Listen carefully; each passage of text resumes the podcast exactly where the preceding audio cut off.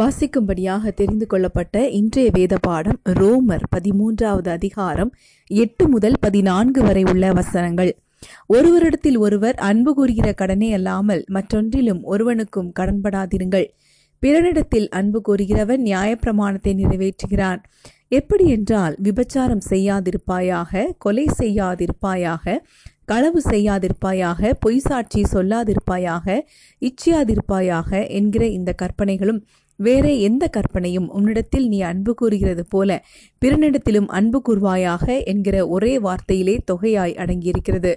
அன்பானது பிறனுக்கு பொல்லாங்கு செய்யாது ஆதலால் அன்பு நியாயப்பிரமாணத்தின் நிறைவேறுதலாயிருக்கிறது நித்திரையை விட்டு எழுந்திருக்கத்தக்க வேலையாயிற்றென்று நாம் காலத்தை அறிந்தவர்களாய் இப்படி நடக்க வேண்டும் நாம் விசுவாசிகளான போது ரட்சிப்பு சமீபமாக இருந்ததை பார்க்கிலும் இப்பொழுது அது நமக்கு அதிக சமீபமாக இருக்கிறது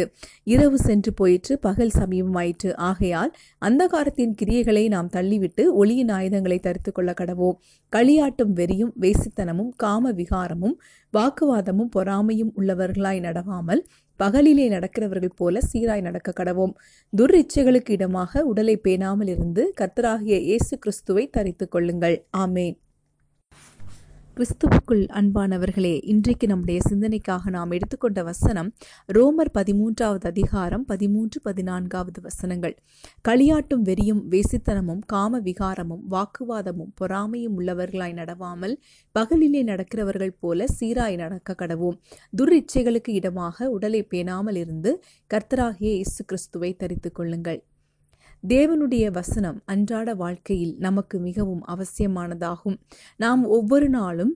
வெளியில் உள்ள மனிதர்களோடு உள்ள உறவிலும் சரி நம்மளுடைய செயலிலும் சரி தேவனுடைய வசனம் நம்மோடு கூட சேர்ந்து காணப்படுகிறது இந்த தேவ வசனம் நம்முடைய குணங்களை சரி செய்து நம்மை சீராய் நடக்க செய்கிறது இது ஒரு ஆயுதமாக நம்மை உருவாக்குகிறது தேவனுடைய வசனத்தை பற்றிய நம்முடைய அணுகுமுறை சரியாக இல்லாவிட்டால் அது நமக்கு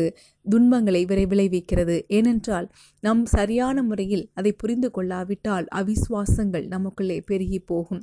இரண்டு பேதிரு ஒன்று மூன்றாவது வசனத்தில் நம்முடைய மகிமையினாலும் காருணித்தினாலும் நம்மை அழைத்தவரை அறிகிற அறிவினாலே ஜீவனுக்கும் தேவபக்திக்கும் வேண்டிய யாவற்றையும் அவருடைய திவ்ய வல்லமையானது நமக்கு தந்தருளுந்துமன்றி என்று வாசிக்கிறோம் எனவே நம்மை அழைத்தவர் நம் நம்முடைய ஜீவனுக்கும் தேவபக்திக்கும் தேவையானது எல்லாவற்றையும் நமக்கு தருவதற்கு அவர் போதுமானவராயிருக்கிறார்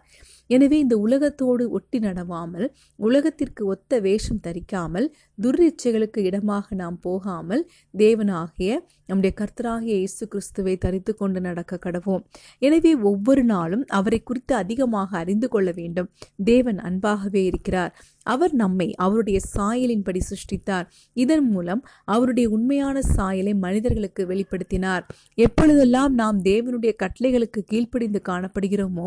அப்பொழுது அன்பு மன்னிப்பு இரக்கம் போன்ற உன் போன்றவை உண்மையான இருதயத்திலிருந்து புறப்பட்டு வரும் இருதயத்தின் யோசனைகளையும் நினைவுகளையும் அறிகிற தேவன் அதற்கு ஏற்ற பிரதிபலனை நமக்கு தருவார் நாம் அவரில் அன்பு கூர்ந்ததினால் அல்ல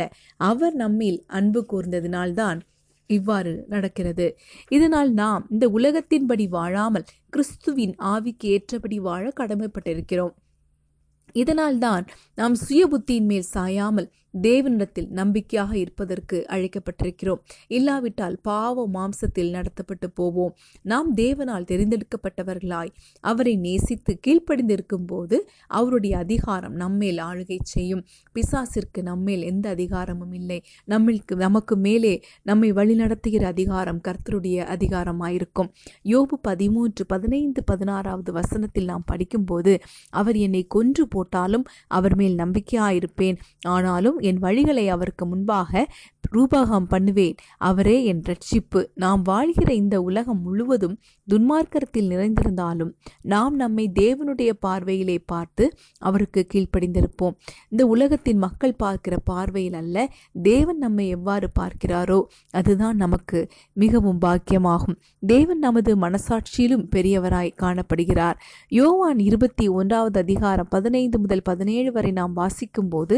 பேதுரு குரு இயேசுவின் மேல் வைத்திருக்கிறோம் அன்பை வெளிப்படுத்துகிறார் நாம் இவ்வாறு இருக்க வேண்டும் நாம் தேவனிடத்தில் அன்பு வைத்திருக்க வேண்டும் நம்முடைய நமக்கு தேவன் மேல் இருக்கிற அன்பை நாம் வெளிப்படுத்த வேண்டும் என்று நம்முடைய தேவன் எதிர்பார்க்கிறார் அவர் நமக்காக ஜீவனை தந்தவர் எனவே நாம் அவர்கள் அன்பு கூர்ந்து அந்த அன்பை அவருக்கு வெளிப்படுத்தி காண்பிப்போம் ரோமர் பனிரெண்டாவது அதிகாரம் ஒன்றாவது இரண்டாவது வசனங்களை வாசிக்கும் போது அப்படி இருக்க சகோதரரே நீங்கள் உங்கள் சரீரங்களை பரிசுத்தமும் தேவனுக்கு பிரியவுமான ஜீவ பலியாக ஒப்பு கொடுக்க வேண்டுமென்று தேவனுடைய இரக்கங்களை முன்னிட்டு உங்களை வேண்டிக் கொள்கிறேன் இதுவே நீங்கள் செய்யத்தக்க புத்தி உள்ள ஆராதனை நீங்கள் இந்த பிரபஞ்சத்திற்கு ஒத்த வேஷம் தெரியாமல் தேவனுடைய நன்மையும் பிரியமும் பரிபூர்ணவுமான சித்தம் இன்னதென்று பகுத்தறியத்தக்கதாக உங்கள் மனம் புதிதாகிறதுனாலே மறுரூபமாகுங்கள் என்று பார்க்கிறோம் எனவே இந்த உலகத்திற்கு ஒத்த வேஷம் நமக்கு வேண்டாம் நாம் தேவனுடைய பிள்ளைகளாக வேறுபட்டவர்களாக அவருக்கு பிரியமாக நாம் காணப்படுவோம் நம்முடைய செயல்களின் மூலம் நாம் அவரை நேசிப்பதை நாம் உறுதி செய்வோம் ஆண்டவர் நம்மை ஆசீர்வதிப்பாராக நாம் ஜெபிக்கலாம் எங்கள் அன்பின் பரலோக தகப்பனே நம்முடைய வசனத்திற்காக உமக்கு நன்றி நாங்கள் கர்த்தராக இயேசு கிறிஸ்துவை தரித்து கொண்டவர்களாய் இந்த உலகத்திலிருந்து வேறுபட்டவர்களாய் வாழ எங்களுக்கு கிருபி செய்யும் இயேசுவின் நாமத்தில் அமேன்